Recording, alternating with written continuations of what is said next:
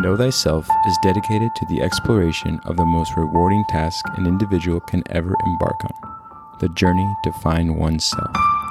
Our intention is to investigate the universal principles that have equipped our species to seek the treasure of all treasures, self-knowledge, with your host, Daniel Pawinski and Eduardo Manteca. This is the Know Thyself Podcast. Good. Cool, man. Welcome to the Know Thyself Podcast. I'm here with Daniel. Hello. I'm Eduardo. And uh, yeah, let's pick up where we left off on Genesis and the seven days of creation. Last uh, episode, we we covered numerology. We've had a lot of great questions regarding um, the significance of all the information that we provided regards to numbers. And um, and just like we're going to keep doing this with Genesis, we're going to, um, you know, picking out different verses, but in order and explaining their significance with regards to um, their astrological signatures, mm-hmm. even and, and even numbers as we go, which why last week we created that sort of cheat sheet in order to kind of understand uh, what these numbers really mean. And so without further ado, what I'll, what I'll do right now is we'll we'll stick to Genesis uh, chapter one, verse three, and I'm going to go ahead and read that so we can just sort of go from there. I like it. One second. Okay, so, and God said, "Let there be light," and there was light. God saw that the light was good, and he separated the light from the darkness. God called the light day, and the darkness he called night. And there was evening, and there was morning, the first day. And that's where we'll leave it off. Perfect. Cool. Perfect. So yeah, man. Um, let's go ahead and start dissecting that. I have a lot of different um, questions regarding these two books that I'm using right now, um, with regards to understanding your Bible through Manly P. Hall, and this other book that Daniel uh, and I have been going back and forth with, with notes that Daniel actually had in this in this book. And so I have all these questions, and I'm going to let you kind of take it from here, and then I'll just fit in those questions or my input or my opinion as you go along. Great. Awesome, man. Well, great introduction. Thanks for kind of reading that. So we really kind of follow this timeline that's presented here in Genesis, right? And we've really kind of, again, kind of micro-analyzed this and taken it really slow. But we're um, we're just kind of continuing that journey. So we're kind of making it, again, we're we're approaching this written text really almost more in its oral tradition. Because remember, for the majority of these stories of creation, they were told orally. You know, right. It's just in the limited time within this Iron Age that this information was put into this collection that we know as the Bible, right? Bible, right? Or even if you go back to like the Vedas and stuff like this, this is it was a it was an oral tra- oral tradition a lot longer than it was a written tradition. And again, so that's going to help us kind of approach this.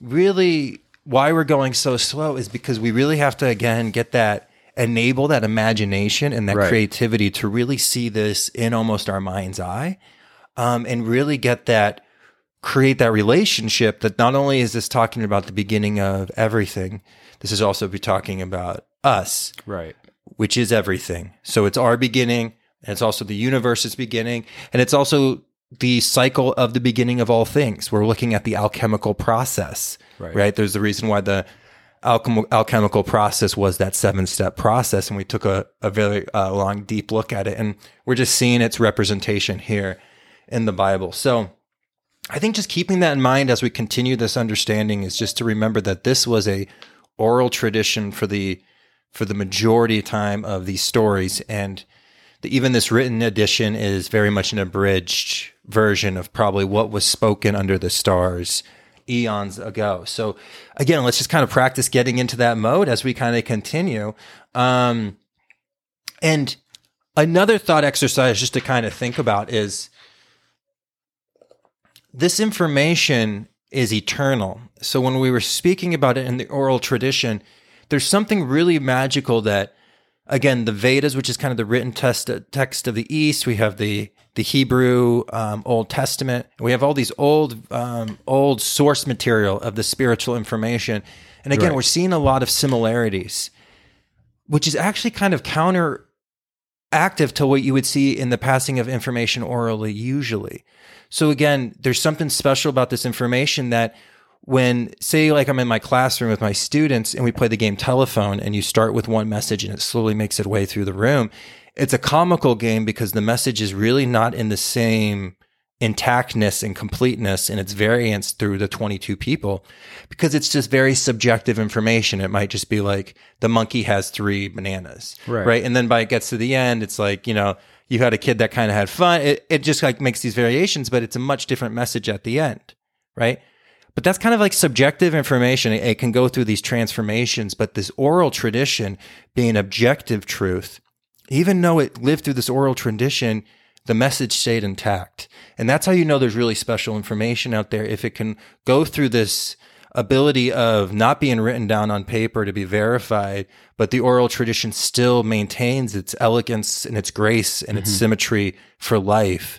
Um, and, it, and again, it gets diluted through corruption we saw through like exoteric religions later on. Right. But again, that's such a small window of human history that we we also have to approach. And that's why we were talking about time.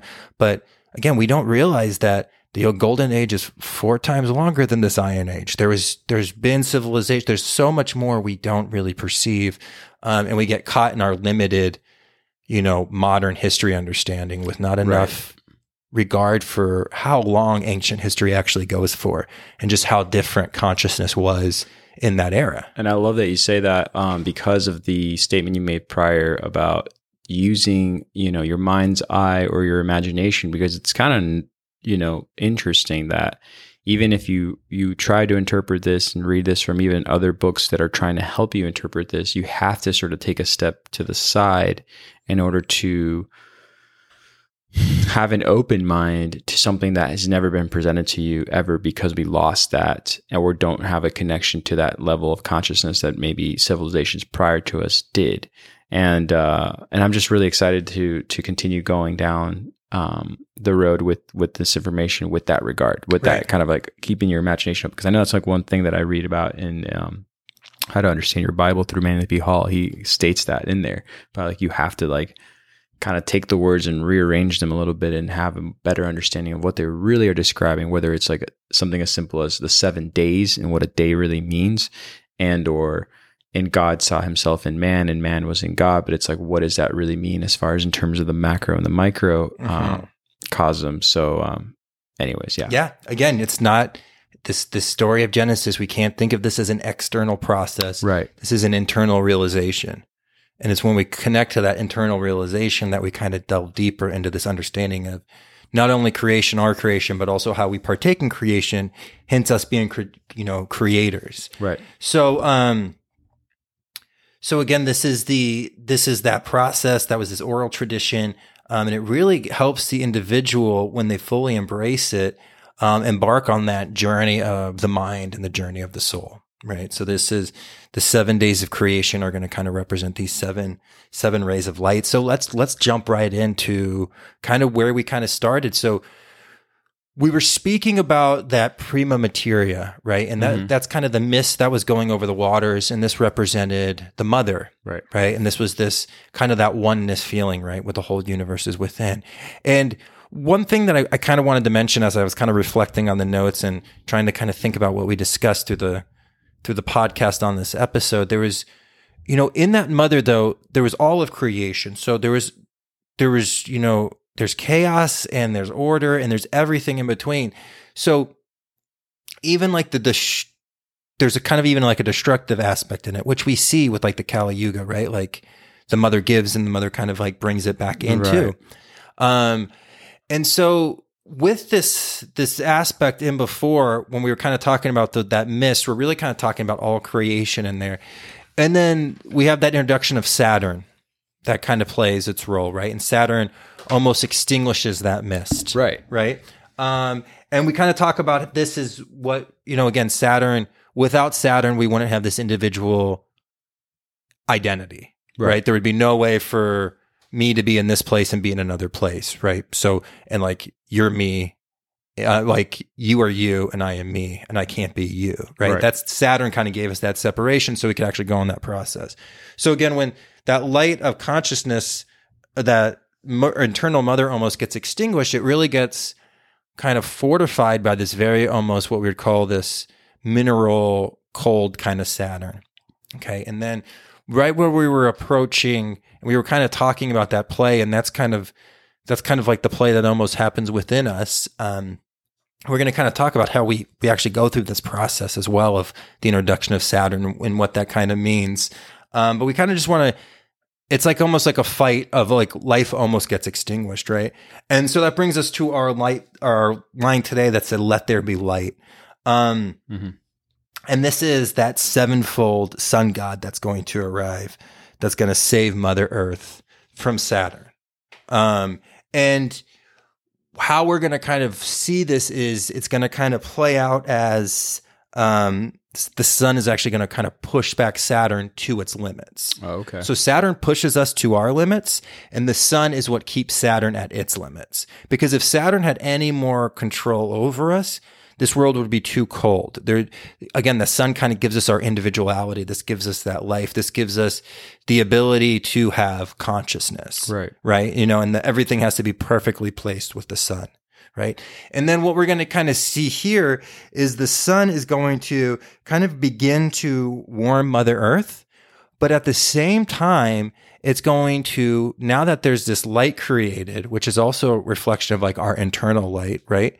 It's now going to have access to all the other planets because that light is shooting off from the sun and it's bouncing off those planets and coming back to reflect to Mother Earth. Mm. So now we're going to start seeing the astrological energies of these other planets that are going to play out, that are going to kind of make up the seven days of creation. So the ladder of planets in alchemy is just like the seven days of creation. And again, we start with Saturn and we're going to make our way all the way to gold. Right. Right. So we're going to kind of continue that process. Um, and so what we're kind of see is in our minds, when we see this, let there be light, again, the, the Bible's very abridged. Okay. This is what that, this is the Lion King roar. Like this is why that, where he stands on that mountain and gives that roar, because that's kind of how this, this light breaking through and this dawn of this light, the pushback, the limits and the coldness and the restrictions of Saturn, so you can actually have individual life. It was spoken of as a lion, right? And this is, again, where we're going right. to kind of see Rastafarianism kind of come in, and this is where we're going to see um, the story of the Lion King, right? And this, what's going to happen is this roar, which is really this electromagnetic energy, is going to vibrate and form patterns and almost create like a dance on Earth. So this is going to be also, if we're looking at the physical evolution of the Earth, this is going, going to be from the mineral stage, which is ruled by Saturn, to the plant stage. Okay, and we're going to start talking about consciousness through this aspect. And what we're really going to be doing is we're going to kind of make our way through in the story of creation these different aspects of life. And it mirrors the cycle of necessity that we spoke about, how you come incarnated and you start off as like a single, you start off as like a mineral, right? A single-celled mineral. And then you kind of just start multiplying yourself. You go through the plant stages and then you make your way to the animal stages. And then you make your way to the human stages. Well, this is mirrored in the Bible with the steps of creation. Right. And that's what we're kind of kind of speaking about today.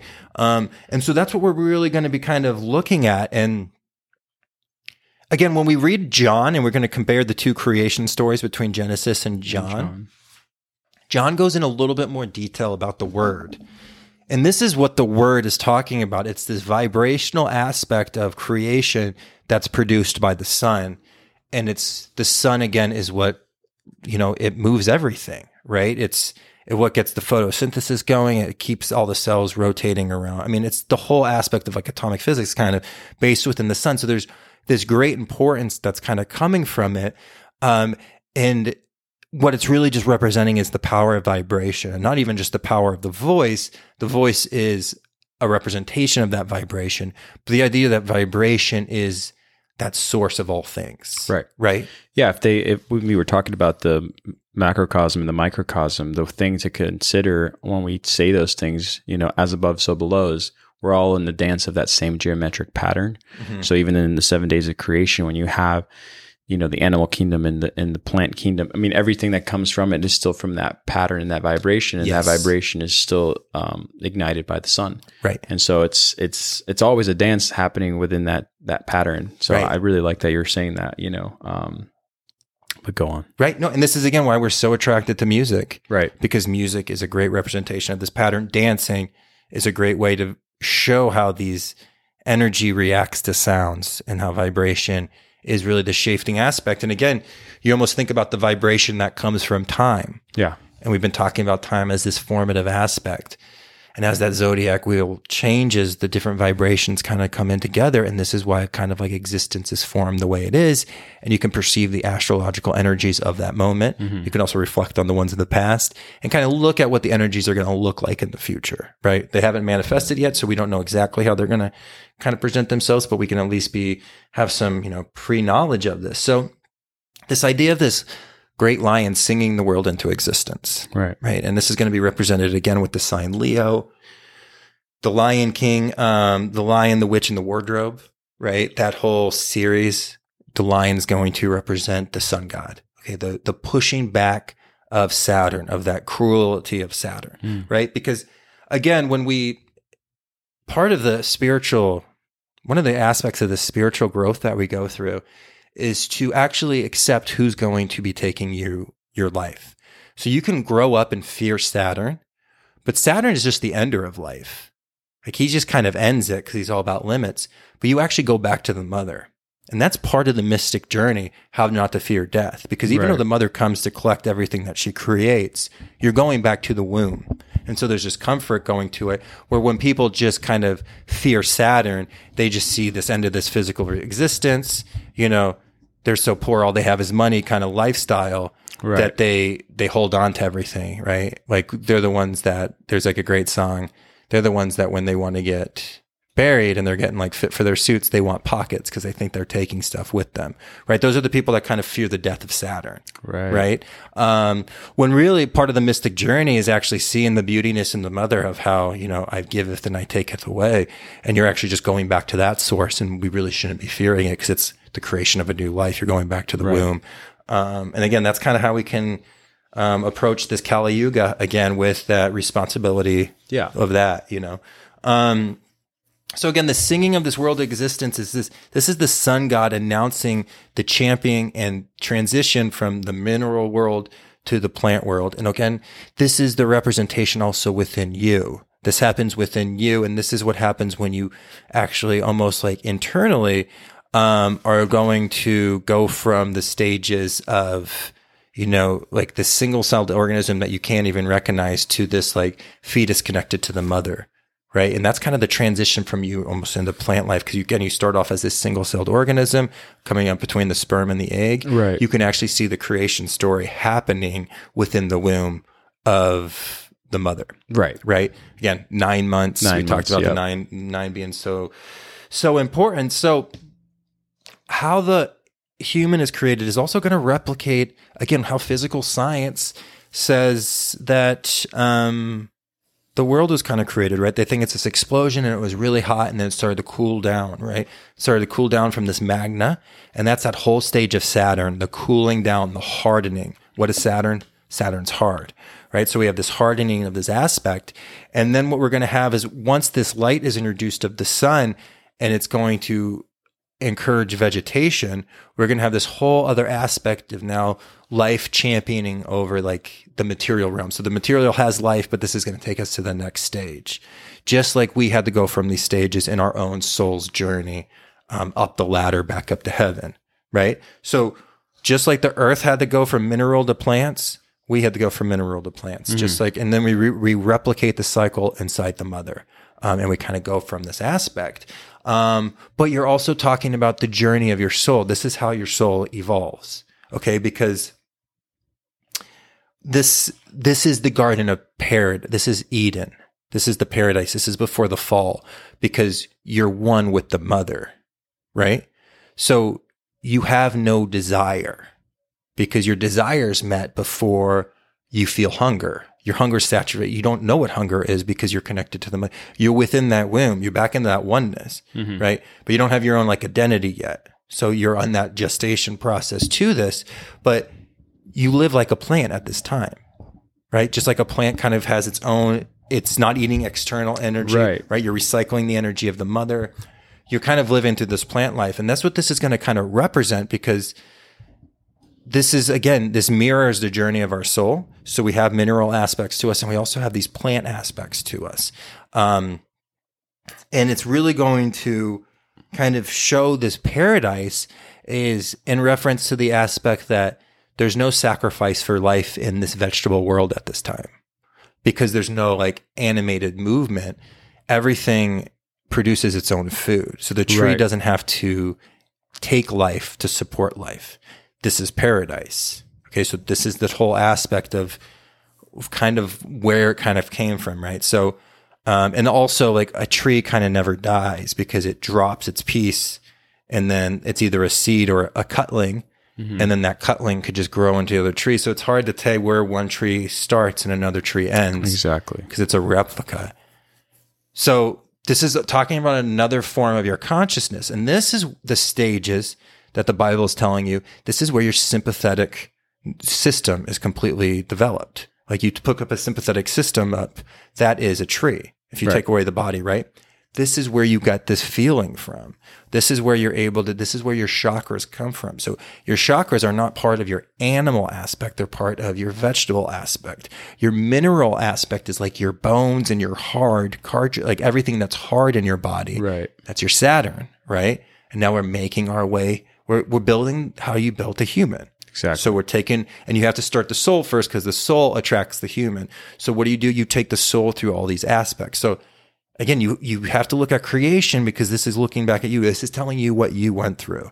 Okay, and it's only when you actually start understanding this that you will understand, you will be able to approach what the beginning of the universe looked like. Right. But it's not before. You're not going to understand what the beginning of the universe looked like and then see your role in this. It really kind of comes the other way around. You have to see that you are the beginning of the universe, right? And so is everybody else. Exactly. And it's all part of this, this evolution.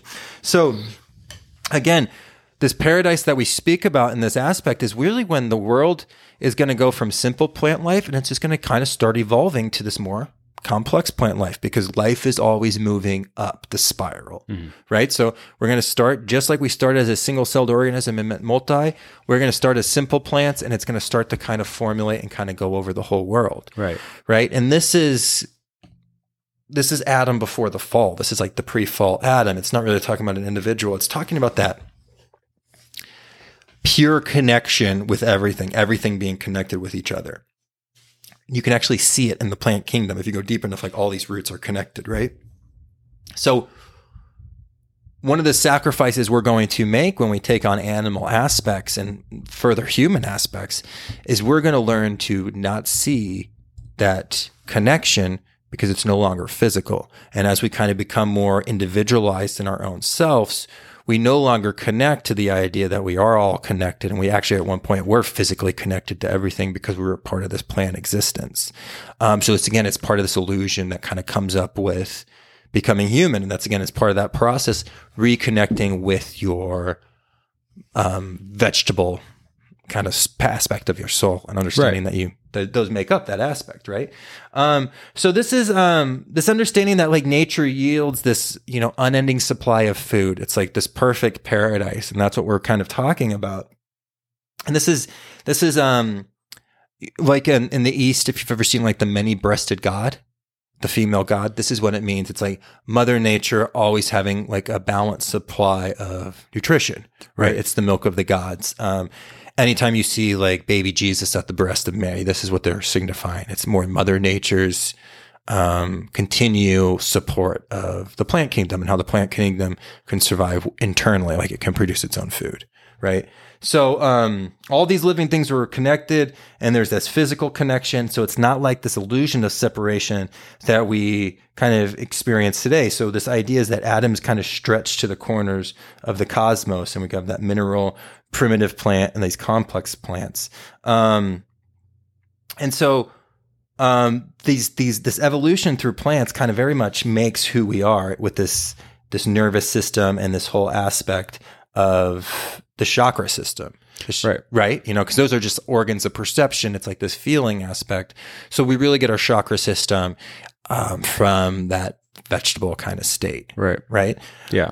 Um, and, um, Yeah, and you know, this is also why Adam, this is also why Eve is comes from the rib of Adam, right? right? Because we're talking about this internal life, because this is pre-fall. So at this time, humans were able to, they used to say that you almost couldn't, like, back in like the golden age, you can like impregnate somebody with like, there's a certain vibration that could actually cause like this miracle birth kind of thing. Um, again, I'm not in a golden age. I'm not going to say whether that's true or not. Yeah. I don't know if it's allegory. Um, but, but I mean, still. I can only imagine that a golden age has got to be pretty magical. Right. Um, and so, but this is what they're alluding to. They're alluding to this formation of this sympathetic system, and they're kind of really trying to show this vegetable aspect of creation. Um, and that's why we kind of have Eve being coming out of Adam, Adam, if that makes sense. It does. I mean, again, back to the the concept of the way a plant can nourish itself. When a child is in the womb, there's that connection between how internally we can, you know, nourish the the the child to be, and then when the child is born, there's a period where that nourishment can still come from the mother's breast. Again, everything's kind of supplying its own, to the point where now it's time for you to nurture the child. Mm-hmm. And that's the same thing that happens when you start getting into botany, or if you do like plants and you want to start gardening. It's like someone's given you the seed and you've planted the seed, but at some point, depending on what your, you know, home is like, and, and, and the place that you, that you're, you know, having this garden, it's going to, it's going to have you participate in nurturing those plants, because they're like, well, we can kind of handle as much as we can, but we kind of need your aid here. And you kind of get very involved, which is why plants are so sacred. And people can always say, tell you, even if they're the least amount of spiritual, they'll say, but there's something there. Those are my babies. You'll hear people say that. And it's funny how no one really considers that the same process of once the baby is no longer drinking from the mother's Um, breast milk, it is time for you to, just like you nurture those plants, to kind of get this involvement with that plant uh, idea that we're talking about, to start feeding the child, but only so it can like sustain itself on its own later on. But there's that period where you have to kind of have that same idea or perception of helping a, a being that's alive, but you kind of have to like just be there for it for um, I don't know I don't know what the period of time it is with regards to a plant. I mean, eventually a plant will be like, hey, if you if you do a good job, there's this part where I'm vulnerable, but if you do a good job, like I'll sustain myself for a long time. And you'll hear that people say like, oh yeah, in the years that that was growing, I was very involved, but after a while, like just a little bit of water, I mean, it's kind of just doing its own thing. So I like that you're bringing up this aspect, because it happens right now as we speak within the separation from the child, uh, way of nourishing from the mother. Once that's over, it's time for us to kind of partake a little bit more on helping them. Uh, same thing with plants. It's just like they can do it with without us, but I'm saying when you take that step, there's that period of time where you have to kind of like go, okay, I need to get involved in nourishing this this uh, being right now. But then it'll kind of make its way into. Does that make sense? What I'm yeah, saying? Yeah, yeah, yeah, absolutely, absolutely, um, yeah. No. So yeah, so I like that you're talking about this plant aspect, uh, but go on. And I think that's impress- important too, that you were bringing up like the birth as well, because in the birth, our birth, like leaving this this kind of aspect is kind of, it's perfect, because it kind of gets us to this next transition that's going to happen, because we're kind of in this vegetable stage, right, where we're living off the mother, right, and then we get kind of thrown into life, and that's really kind of like that representation of Saturn. You have your own battle with Saturn as you're starting to be pushed out of the womb, where Saturn almost tries to suffocate you mm. and tr- almost tries to extinguish life. So depending if you have a smooth birth, a lot of times it's it depends on, you know, um, where Sat like where Capricorn is, and some like where Saturn is and stuff like that can kind of play, and if the birth's going to be difficult or not. Um, but either way, you have this kind of traumatic event at birth, and this is that your own creation story, right? This right. is like the spark that's going to happen. Um, and a lot of stuff is going to kind of happen in that moment. Um, and you have to overcome that, and you have to see the light, right? And once you break the light, you've got that individual consciousness. The moment you see the light from the womb is when you really kind of have your first individual realization, mm-hmm. um, which again is following this story, right? Um, and because Saturn has such a play role on this, there's like the sacrifice. You survive birth, but Saturn still has you, because Saturn's just like, oh, somebody has to sacrifice a lot of their energy to keep you alive because I want you. Like I, I'm, I'm, I'm here for limits. And again, that's how, you know, infant mortality was just something we've just really started to approach in the last hundred and like twenty years with a success, you know, um, because the life expectancy of people doesn't really change after infancy. Right? Right. So like way back in the day, like I know the life expectancy has gone up, but the only reason that number has gone up is because we've actually done better with child moral- mortality. Um, but people for the most part live this certain like sixty-five, seventy years. That's really like this like common number throughout history. Like it gets a little further now. Um, but then we also see like the deterioration of the brain with the consciousness, and we have like senileness and stuff like that. So they can keep the body alive, but it like when it comes down to the soul, for the most part, the soul's got like seventy-five years and um, you know, up to a hundred in a body. Right. You know, there's some individuals that have like, you know, far surpassed that for sure. But um, that's kind of the average. But um, the aspect of um, and you know what, I have no idea where I was even going with that. Well, with the plant energy, we were saying the the evolution of like when you have to when the human actually separates thank from. You, yeah, go you. ahead. Yeah, yeah. And so there's this actual sacrifice um, that the mother needs to make, and again, that that mother nurturing energy has to stay there because, like, even though the fight was won against Saturn in the birth, and the, the light was seen, there's still all these chances for the child to succumb to Saturn and be like, you know, because Saturn wants to recycle your energy, because cycle it's all about recycling those cycles. Right. So there needs to be that sacrifice, again, made by that mother. Um, and this is kind of what we're going to kind of see in Bethlehem as well. Um, and just the story of the Sacred Mother Ever, how she, you're one with her, but she never forgets that. And really, even though you get cut out and you have your own individual realization, she always still feels that connection. Mm-hmm. Um, because she was kind of conscious of it. Um, and that's kind of what's like kind of leading us in. So again, this, this beautiful drama we're seeing in this creation story is, again, it's your drama. You went through this. This is when, when you like are listening to like Native American ceremonies and they're doing the drums and stuff like this, and they're using fire. This is what they're, they're showing. They're showing this, the story of all. Right. Right? And this is what's kind of coming together. So again, we have this, this, um, this chakra system, this chi, this idea of this like life force going through us, that's very much presented by this, this plant world. Um, and um, so as we kind of go, we go from the mineral to the plant. Um, and then, so what we're going to find is Adam and Eve are living within this paradise. So we're kind of living within this womb of ourselves. Um, and then in comes this, this snake, right? Um, So we're going to kind of see, um, and that's going to kind of come down in a little bit later, and we're going to kind of touch on that because that's its whole aspect. But just to kind of touch where that's going to come into, the snake is really going to kind of represent the spinal cord, okay? And the snake is really going to kind of represent, we're going to kind of do a whole, which is exciting because we'll be approaching this, we'll go into how this actually represents Lucifer. Right. Um, and what that snake actually represents, but really kind of what that's going to mark. And if you're even like paying attention to the seven days of creation, they talk about how it goes from, you know, plant life and then the sea life, and then it makes the beast. Um, and that's kind of what we're, we're dealing with at this aspect. But what this is going to really kind of bring on with the telling of this story is the animated aspects of us. Um, and so now we are going to get into the realm of animal, and mm-hmm. we're going to kind of start to actually approach desires. Right. Right. And now we cannot just, you know, reproduce kind of like this asexual thing where we can kind of duplicate ourselves.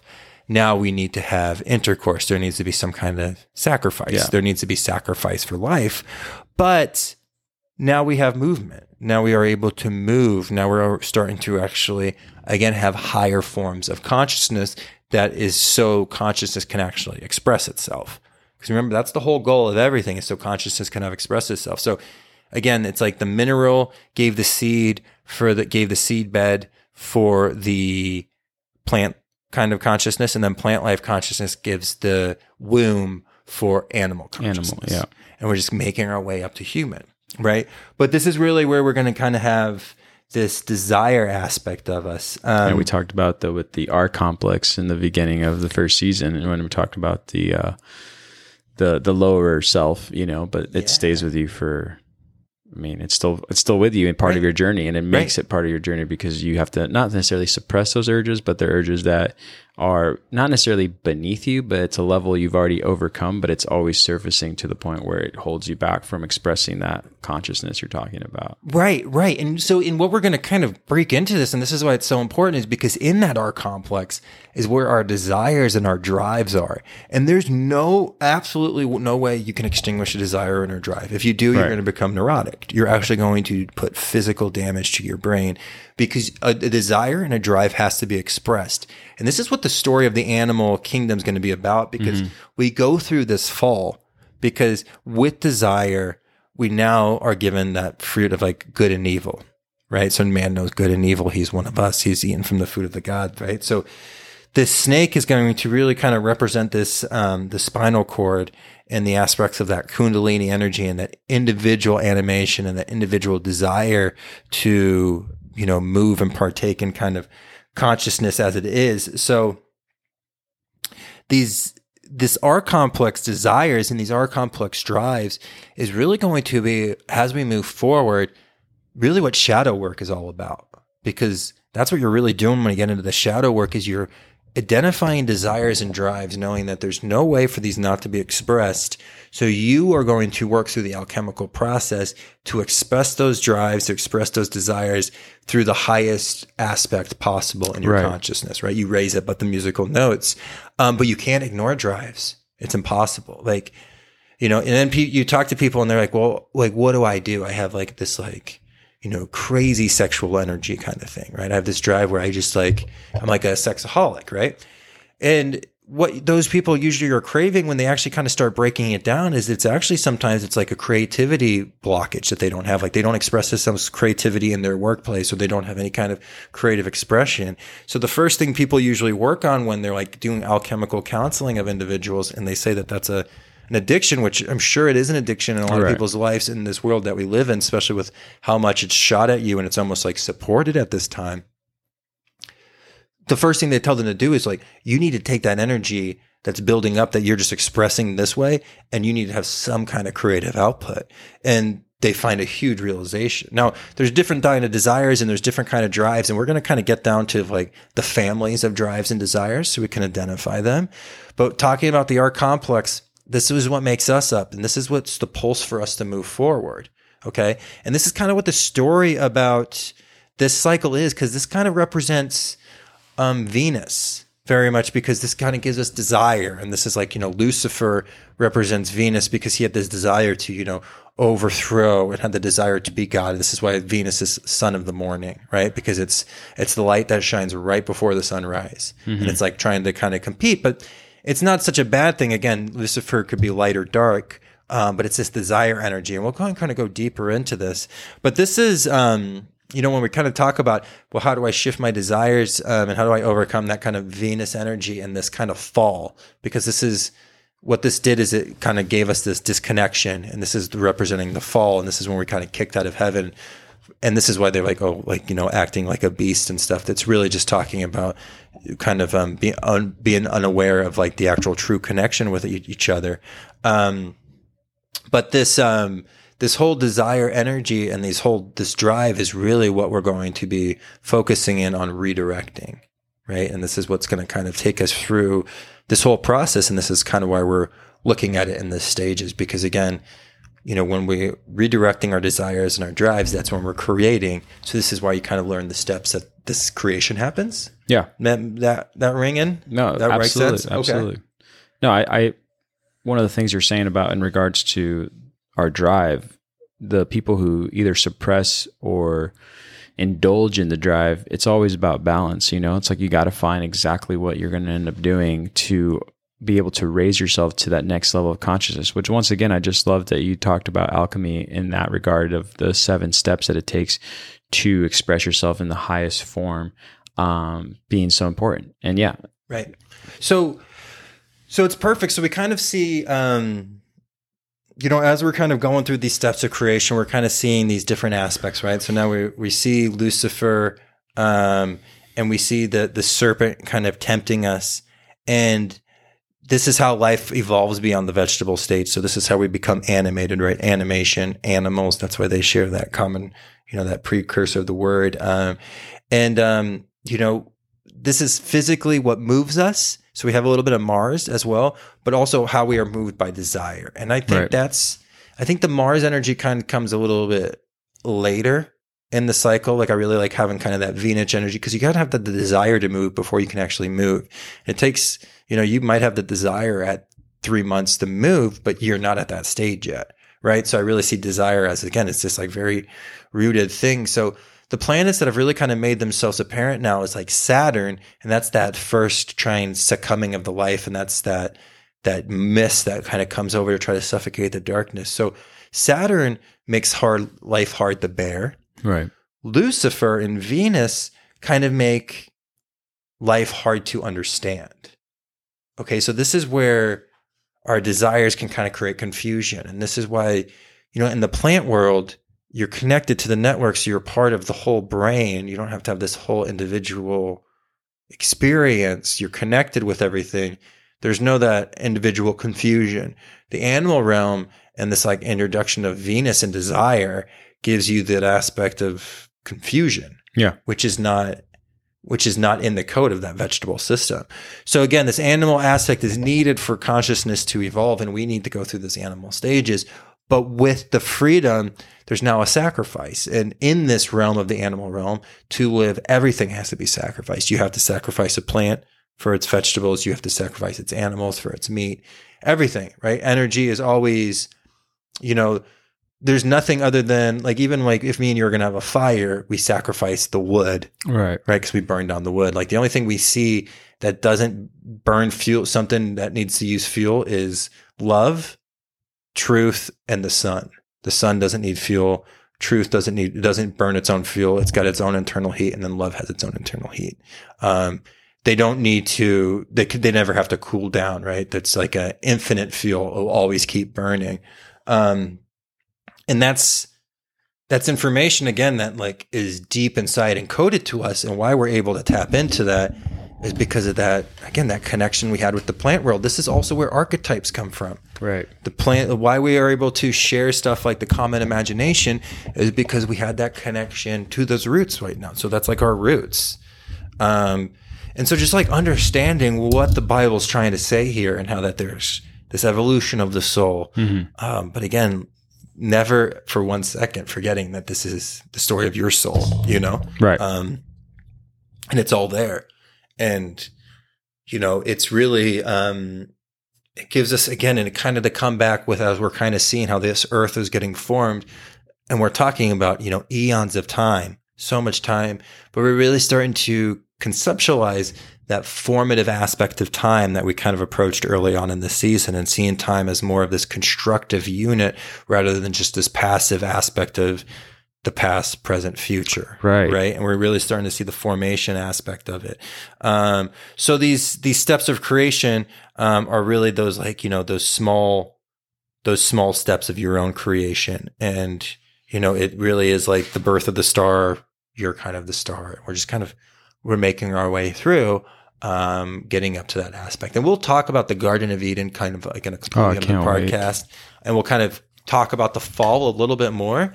So we will kind of go deeper into this desire energy, um, and kind of what that snake and the Kundalini means. But it's it's this very important aspect of the power that pushes us, and that mm-hmm. power to move, which is um, you know, just so so important. So um, yeah, and so and one thing I would love just to kind of drop in, because we kind of talked a little bit about Venus. Um, Venus later on in mythology, a lot of time, like Aphrodite is always like holding a mirror, and people, if you're like in like a public school classroom, right, you'll talk about that as like, oh, because Aphrodite kind of represented vanity, which this is a perfect way to show how symbols, it depends on how you perceive the symbol, shows the merit of the tool. There's no such thing. So just because somebody's holding a mirror doesn't mean so much vanity, because when the mirror is used correctly, the mirror is used to reflect on your desires and understand how to utilize those to the highest aspect possible. Mm. So even symbols, like you again, like you see, like sometimes we get messages about people and like, oh, I saw this symbol. They must be like Satan worshipers, right? Or like, this is bad, right? And you're like, no, that symbol is, is so many different meanings. It's not just what you think that symbol is, right? right? Um, and that's, um, That's kind of what we're kind of what we're kind of looking at. So this whole understanding of Venus and kind of getting this understanding of Lucifer will really kind of be a good part of putting all these pieces together. And we're going to start seeing all these players come in, right? We're going to see the aspects of Jupiter. We're seeing the aspects of Venus. We know the aspects of Saturn. We feel it. Right. We're feeling it even more and more and more. Um, yeah, the planetary uh, signatures and also the familiar um, story of self-creation from other religions and other philosophies, right, and origins, like even in, in Greek philosophy. And, and I can't wait to talk about the Titans. I know we talked a little bit about, you know, what that really represents and what the earth was doing um, when those giants were around. But I'm excited to get into that too. Right. And and again, this is the battle that's happening within us, you know, mm-hmm. and Jupiter really kind of comes around to be like the hero to um, kind of keep that Saturn at bay. Right. And this is why we have like enthusiasm and like you have stuff like just like high joy and like, you know, gl- joyfulness and all this right, stuff right. that kind of brings in Jupiter to kind of like soften that dark, hard aspect of Saturn. Um, and this is just like so exciting because I know we were talking about like doing Dune. This is the cube. Like Saturn represents the cube, the box. And there's like this, again, I talked about it, I think in the past, but there's this famous scene where Paul, the lead character, has to put his hand inside this black box. Uh, and, and they're like, what's in that box? And I think his mother's holding the box. It's, it's right? like or the, kind of, it's like the high priestess of their community. So okay. the mother of like, she was like the mother's trainer, I believe. Um, I have to reread that movie. I'm rereading that book now and I'm about to get to the, and that book's, it's cool because that's like early on in the book. Um, but he asks, he's like, what's in the box? And she's just like, oh, pain, you know? And that's what Saturn's all about. That's what they're talking about when he's going through that ritual. He's going through the aspects of Saturn. He's going through his birth story again. Um, and then again, we talk about rebirth. So what happens in a rebirth, a spiritual rebirth, comes with pain. So that birthing process and that not confusing. We, and I think we did a great job and had a great response from people when we were talking about not confusing the birthing process with the end, um, mm-hmm. and how sometimes we just continue to stay in that birthing process and we just kind of bounce around because we don't want to see the light and we don't want to actually like move towards where we need to do. But that light that kind of comes around the sun brings a light to the situation. And now we're going to start to see these other players. So with this creation of this external light and this earth giving way to the vegetable and to the animals, we're really going to start to see these planets and their archetypes really start to kind of come out. Yeah. Um, and we're going to see these great stories that, again, through the aspect of subjective information, these stories should have been so different by the time they got down to us, but they're all still the same and they're all connected. It, um, It's, we're still regularly dismissed. Right. And and so it's like one more Dune quote there. It's one step beyond logic, because logically a material scientist would look like that and be like, well, there's got to be some reason why all these stories, they share these same common things. You know, there's there's something there, but it's because these stories are this internal realization. Right. Right. And there's the only way we're going to talk to that is through that, you know, using that imagination. And, and again, we lose some of that imagination with the fall, and we're going to kind of go into a little bit more of the fall. But if we can just kind of, as you're going through, when they're talking about the steps that the creation was made, so it's even before kind of the fall, but it's just like talking about what came first. Mm. Think about how it was, they're just talking about the evolution of the soul, the evolution of earth, the evolution of life, and most importantly, the evolution of consciousness, because that's what it's all about. Everything is in support of consciousness. Right. And that's another thing that we, and this is what, this is what justifies life being sacrificed for life, because it's the expansion of consciousness. So again, it's something we kind of have to get familiar with, um, and kind of get comfortable with. And I know there's like Jainism who, you know, they really, really try to like limit as like hurting any living thing. And that's amazing. Um, but there is this, even those individuals that take those amazing oaths, um, know that overall, like the universe does have life, needs to support life. They're going to try to limit that as much as possible. And that takes amazing, you know, self-control and discipline, um, that some of those priests do. Um, like they even, they were wearing masks over their mouths, um, not for disease, but so like a gnat wouldn't by accidentally fly into their mouth and they would kill it. Right. That's how like dedicated they are to that aspect. Um, but they would still tell you that life supports life. They just want to, they're just trying to like really carry a really, really strong light torch to be like, I'm going to try to limit it as much as possible. Um, but we're learning these primal lessons and these primal drives. Um, and again, we're starting to see this, this really, really great story, this archetypal story, um, getting formulated here. I know. I can't believe we're on verse three, four, and five. Um, but I think there's momentum now. And that's something that I'm really noticing the more we have these conversations and study along the way with, with regards to Genesis, is that it it's it's once you have these deep comprehending, or once you have this idea kind of placed in a, a nice area where you can open your imagination towards what is actually being said and understood, the rest of it kind of starts to add up really fast. Does that make sense? Yeah. Like if you start reading other verses past this, you'll start to kind of be like, oh my gosh, I completely, like I can feel it almost internally, which is I think always what it was meant to do for you, is mm-hmm. to have an internal realization that is sort of, um, you know, ignited uh, within you, you know? And I think that as we break these down in this very beginning, it's starting to sort of like lend itself now to say, hey, this is really what we're trying to, to let you know about, you know, you and how you really were made in the image of God, but what that really means and how it's still the story of you and that with that, you know what I mean? Cause like, right. um, that's something that I keep reading about, you know, and that people want to, you know, sort of break down, is like, so if we're the image of God, are we gods ourselves? And I'm like, well, yeah, but you have to understand like the complexity of what it means to make it back home. And mm-hmm. the story in this blueprint is giving you that, that, um, that breakdown of what that is. And mm-hmm. so, yeah, I'm just sort of like unfolding things as I go, but I, I feel like it, these first five, six, seven, ten verses are kind of like giving you the sort of the the map, you know. Mm-hmm. Uh, the whole thing is, but yeah, mm-hmm. yeah, it's it's really is it's it's unreal, and you know, it's funny. This is, and it goes kind of kind of back with all the episodes. You know, you go back and you listen to some of the episodes and.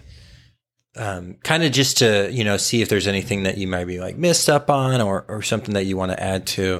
But there's always just, you could almost do like a whole other podcast of episodes. Like there's some episodes I go back and I'm like, oh, why didn't we talk about that? Like we should have talked about this. Cause like, even though that was a representation of it, we could have gone deeper or, you know, so it just shows how like endless this discussion of Genesis right. is. And we could literally just made a podcast called Genesis and talked about Genesis for forever. I feel like, yeah.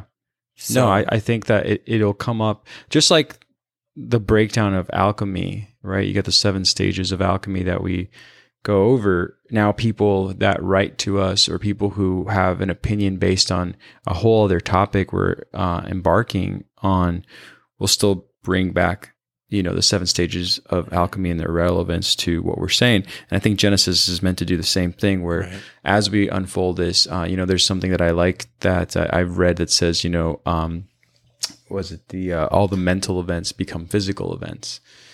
And we're kind of learning how that happens. And it's already happening just within people's desire to change their perspective and understanding of the physical world, and then the physical world changed to the perspective that they're now starting to understand within themselves. Does that make sense? Mm-hmm. And I feel like, again, Genesis is just doing that for you. Mm-hmm. Uh, so you have something to sort of go off of before it's the other way around where the physical world conducts the mental, you know, it should be really the mental that really brings in the physical. Mm-hmm. And, uh, and that's a, that's a task. Right. And, you know, and so like what we're kind of saying when you were talking about those different kind of layer, layers, we're really kind of getting into the aspect of like causation, mm-hmm. because in these seven steps of creation, we also are going to kind of see how how chemically they kind of viewed the world. And it was really these these levels that kind of happened before matter. So when we're really kind of talking about this aspect of actually making changes happen, kind of on this aspect, it's in these realms of causation that right. are really, really important. And these levels of creation kind of help allude it to us and give us that mental image to be able to actually perceive how that actually manifests out. How to make um, it to the physical. How to make it to the physical. And that kind of goes into that whole cause and effect podcast we've had. And just the whole idea of how important causality is and really understanding the causal as- aspects rather than the effects. And when we were talking about desires and drives, it's that's the subject of the causality right there. So it's going to be kind of cool as we kind of go into one of the reasons where you study creation is to study the causality of life, yes. you know, and then that's going to kind of help us drive this, drive this conversation forward. Cool, man. Right. Well, I have nothing else to add to it. Uh, I know that as we unfold the rest of the verses, we'll be able to sort of tie in what we just finished up, um, this week. I know the week prior to this one that right, we're speaking in right now in regards to Genesis, we went into Numbers. So we might do something like that next week where we kind of take a little bit of a, of a different path away from the verses to sort of explain a few other things um, that relate to everything we talked about today in regards to maybe even the um, planetary signatures that we went into, but I'm not really sure what's on the agenda. We could just continue the verses for next week. So stay tuned on that. Um, and shout out to my main man, Trent Jones. Trent Jones. Trent Jones saved the entire podcast episode. Yeah, what you guys don't know about this podcast is as it was in ending, first time this has ever happened to my computer, it did an update without me um, confirming. And normally, even when that happens, it saves the file even in my um, the the studio software that I use for for recording here. And I didn't find it. And Daniel and I went into a total panic. So Trent Jones, I thank you. Trent Jones was here, so thank you, Trent Jones, for finding for finding the file. Um, but uh, you know, we get by with our friends. We get by, right? It's like that song. So, um, well, fantastic, my friend. Anything else? I don't. I don't think so. I think we'll go, I think we'll kind of make our way into the Garden of Eden and kind of talk about that whole Lucifer situation, you know, because we brought up Satan with Saturn. Right. So I think kind of delving deeper into that idea of like that Luciferian kind of theology and the idea of like desires and drives. So we'll just kind of take that a little bit further. Cool, man. Cool. Game on? Game on. Awesome. Until next time. Until next time. Excellent.